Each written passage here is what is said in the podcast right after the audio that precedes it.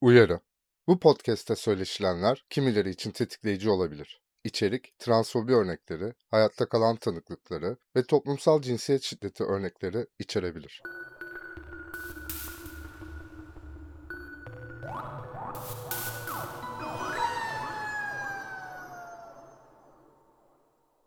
Merhabalar. Neydi belirsizlerin bir bölümüne daha hoş geldiniz. Bir bölümüne daha diyorum çünkü hangi sırayla yayınlayacağımı hala bilmiyorum ama öte yandan bu aldığım 7. kayıt program için düzeltme.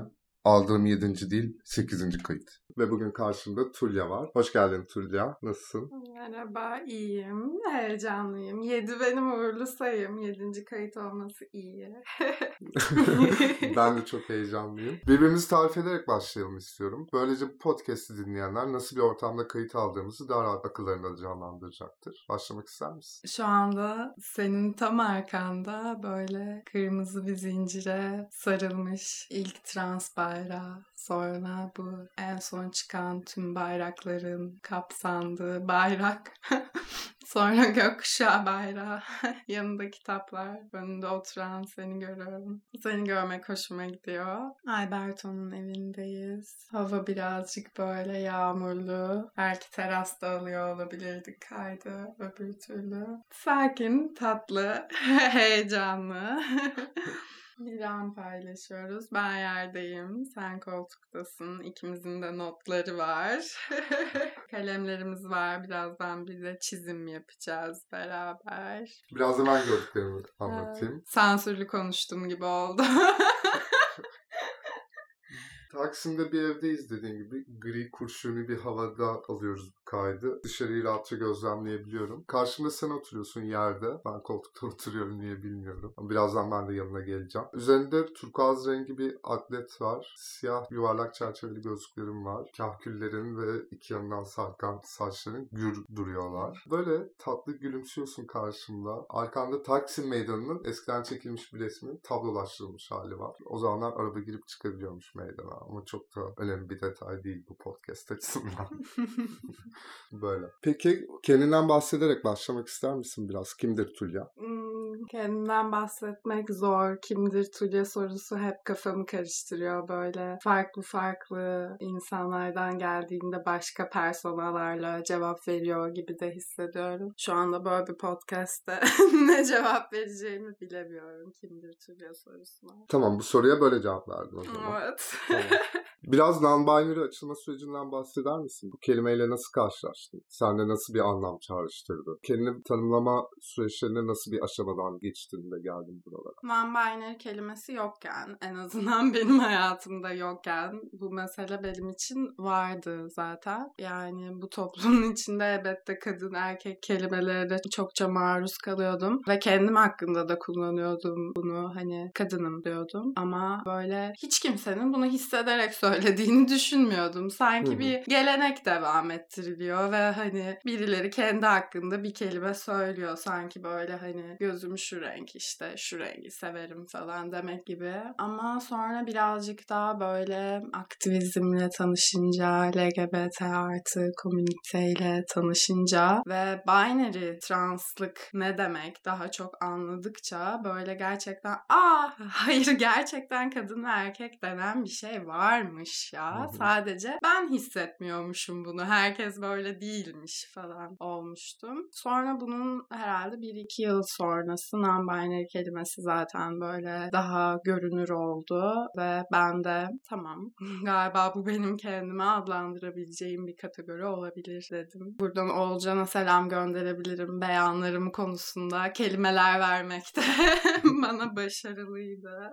Ama non-binary kelimesi böyle hiçbir zaman içime sindi mi? Sinmedi. Yani şu anda da hala kullanıyorum. Güvende hissettiğim yerlerde beyanımı verirken ve kendim iç beyanım olarak non-binary'yi tercih ettiğim oluyor ama doğru bir terim olduğunu düşünmüyorum. Çünkü yine ikililik üstünden bir şeyin olmadığını söylüyoruz. Ne olduğunu açıklamıyoruz veya işte nevdiği belirsizde de o bir şeyin belirli veya belirsiz olması ne demek ki? Yani genel olarak böyle terimlendirme konusunda artık daha farklı bir yola gitmemiz ve o kadar o mana arayışından çıkıp böyle uyduruk kelimeler edinmemiz gerektiğini filan düşünüyorum. Böyle na ikili işte na trans tanımlamalar değil de bir şeyim işte mesela senin buradaki kettle örneğin olabilir ama bu kelime kettle gibi hani somut bir manaya denk düşecek bir şey değil. Herhangi bir şey olabilir. Bop bip bop. Evet.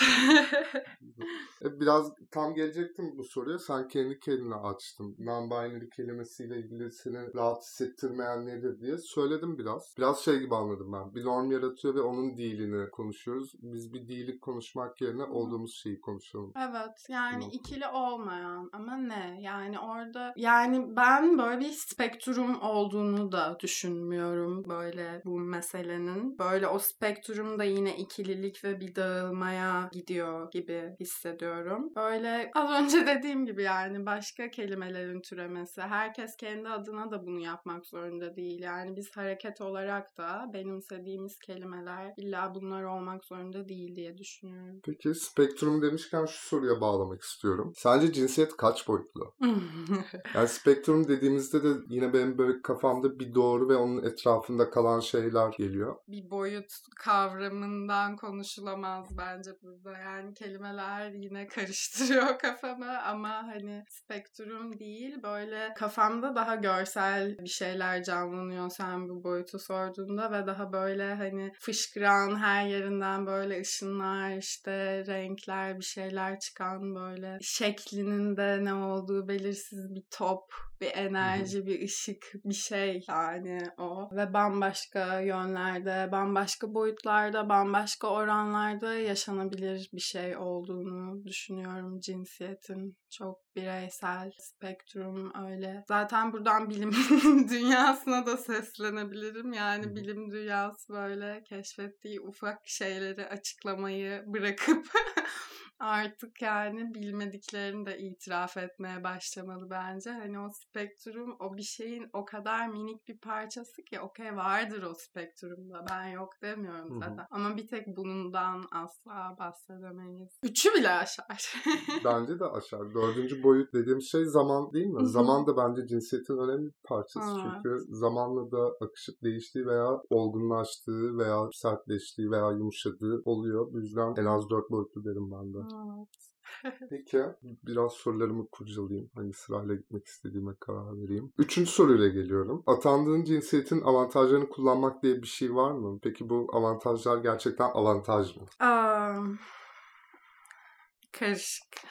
Avantaj yani belli açılardan bakarsak avantajından faydalandığım çok oluyor. Ama büyük resimden bakarsam bunlar e, kesinlikle avantaj değil atanmam. Aksine bana yaratılan böyle bir hapis, uymak zorunda olduğum işte bu gezegenin kuralları falan gibi hissettiren şeyler oluyor. Ama şunu düşünüyorum. Eğer ki ben gerçekten her gün uyandığımda yani bunlarla uğraşmak zorundaysam bu uğraştığım şeyin içinde oyun yaratmaya ve işte başa çıkmak için o şeyi kullanmaya hakkım var diye düşünüyorum. O yüzden bunlar avantaj değil ama eğlenceli bir şekilde avantaja dönüştüklerini düşünebiliyorum. Birkaç örnek verebilirim bundan.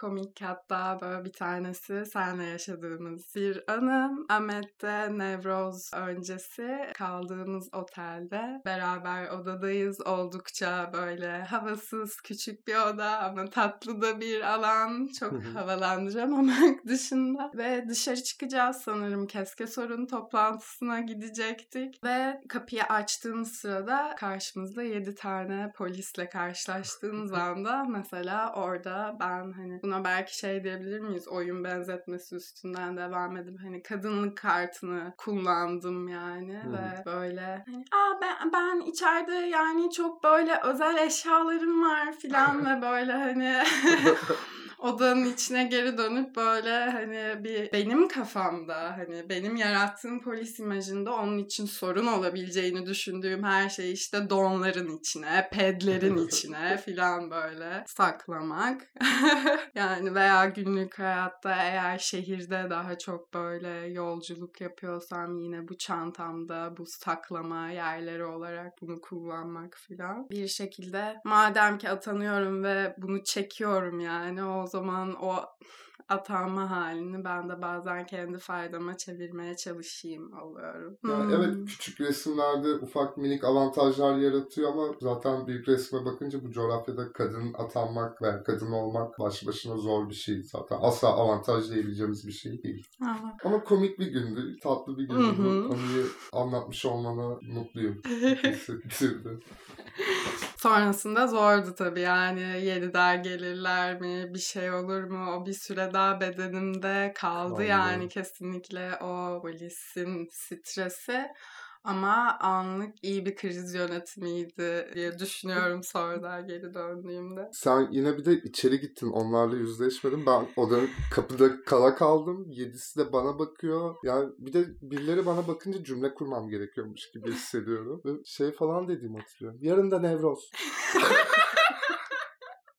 Onlar o yüzden orada zaten bu Evet. arada. Yani bu arada bu detaydan da bahsedelim. Nevroz öncesi tüm otel odalarını aramak hani hmm, nasıl bir şey. Şundan da bahsetmek istiyorum. Böyle kadın beyanını takındığım veya o role girdiğim yerler olarak. Ben her yerde non-binary beyanını vermiyorum hayatımın her kısmında. Kimi zaman işte STK dünyasında bunu yapıyor olabiliyorum. Kırsal yaşamda bunu yapabiliyor oluyorum. Bazen bazı partnerlerime yapabiliyor oluyorum. Yani gerçekten böyle benim için birazcık daha o güvenli alanı hissetmek veya o anlık olarak o insanın bunu bilmesi bazen bir risk gibi hissettiriyor bana ve paylaşmamayı seçtiğim olabiliyor duyulmayacağını duyduğumda. O zamanlarda da yine kadın beyanı verdiğim veya kadın atandığımda ses çıkartmadığım durumlar olabiliyor. Anladım. Kırsal demişken kırsala gelelim istiyorum birazcık daha. Kırsalda non-binary olmak nasıl bir deneyim? Şimdi yani bu da böyle hani asla tek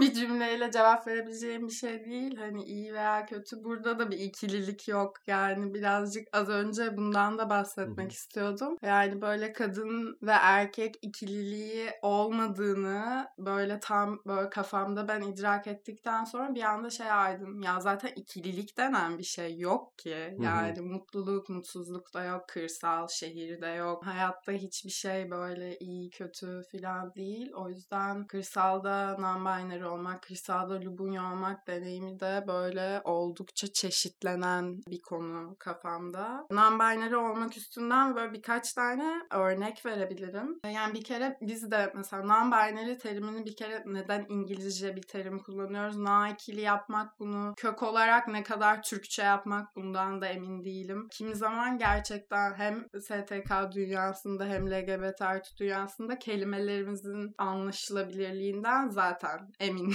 değilim Hı. yani. O yüzden bu kelimeyi tercih etmediğim olabiliyor kırsaldayken. Fakat mesela şöyle bir anıdan bahsedebilirim. Ee, Bir defasında böyle bir konuşmada oldukça böyle eril e, birisi bana bir konuşmasında benim yanımda işte çok güvende hissettiğini, bunun sebebinin de benim onun konuşmalarını rahatsız hissedebileceği yani ne kadınsın ne erkeksin diyor bana yani. Bir oradan bakıyorum kadın gibisin, bir oradan bakıyorum erkek gibisin. Sonradan düş ya sen gerçekten Tulya'sın ya falan. Böyle ben de şey dedim ya ben bazen sana açıklamaya çalışıyorum ya böyle hani LGBT filan bazı terimler, varoluşlar filan. Bırak yani bu terimleri sen görmüşsün beni tam anlamışsın. Evet bundan bahsediyorum yani ben Tulya'yım filan. Böyle iyi deneyimlerim olabiliyor veya işte cinsiyet ifadesi, giyim, dış görünüşten, kıllarım yüzünden, südyensiz olmak yüzünden filan kırsalda çok daha güvende hissettiğim deneyimler yaşayabiliyorum. Yani orada tarlaya gideceksem insanların bana verdiği tepki genelde böyle dağda tek başına kalacak olan o bir insan tepkisi oluyor. Hani kız başına orada ne yapacaksını duymuyorum yani ama şehirde bunu böyle çok daha fazla o atamaya ve hani o atamanın zorluğu kız başına ne yapacaksın çok zor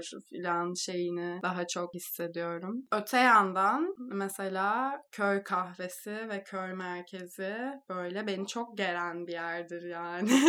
ve böyle o kimi zaman gerçekten hatta çoğunda misafirlerimin oraya gelen işte arkadaşlarımın, kolilerimin, birilerinin, ailemin işte nasıl gözüktüğünü umursadığım işte takıları olsun, gözlükleri olsun, giydikleri renkler üstünden böyle bir çeşit sorgulamaya tabi tuttum herhalde onları. Çünkü hani sonrasında onların bıraktığı izlenimin köyde bende devam edeceğini düşünerek o yüzden böyle kesinlikle ben daha bedensel olarak rahat yaşıyorum diye böyle herkes ve her an değil yani Hı-hı. kesinlikle bu.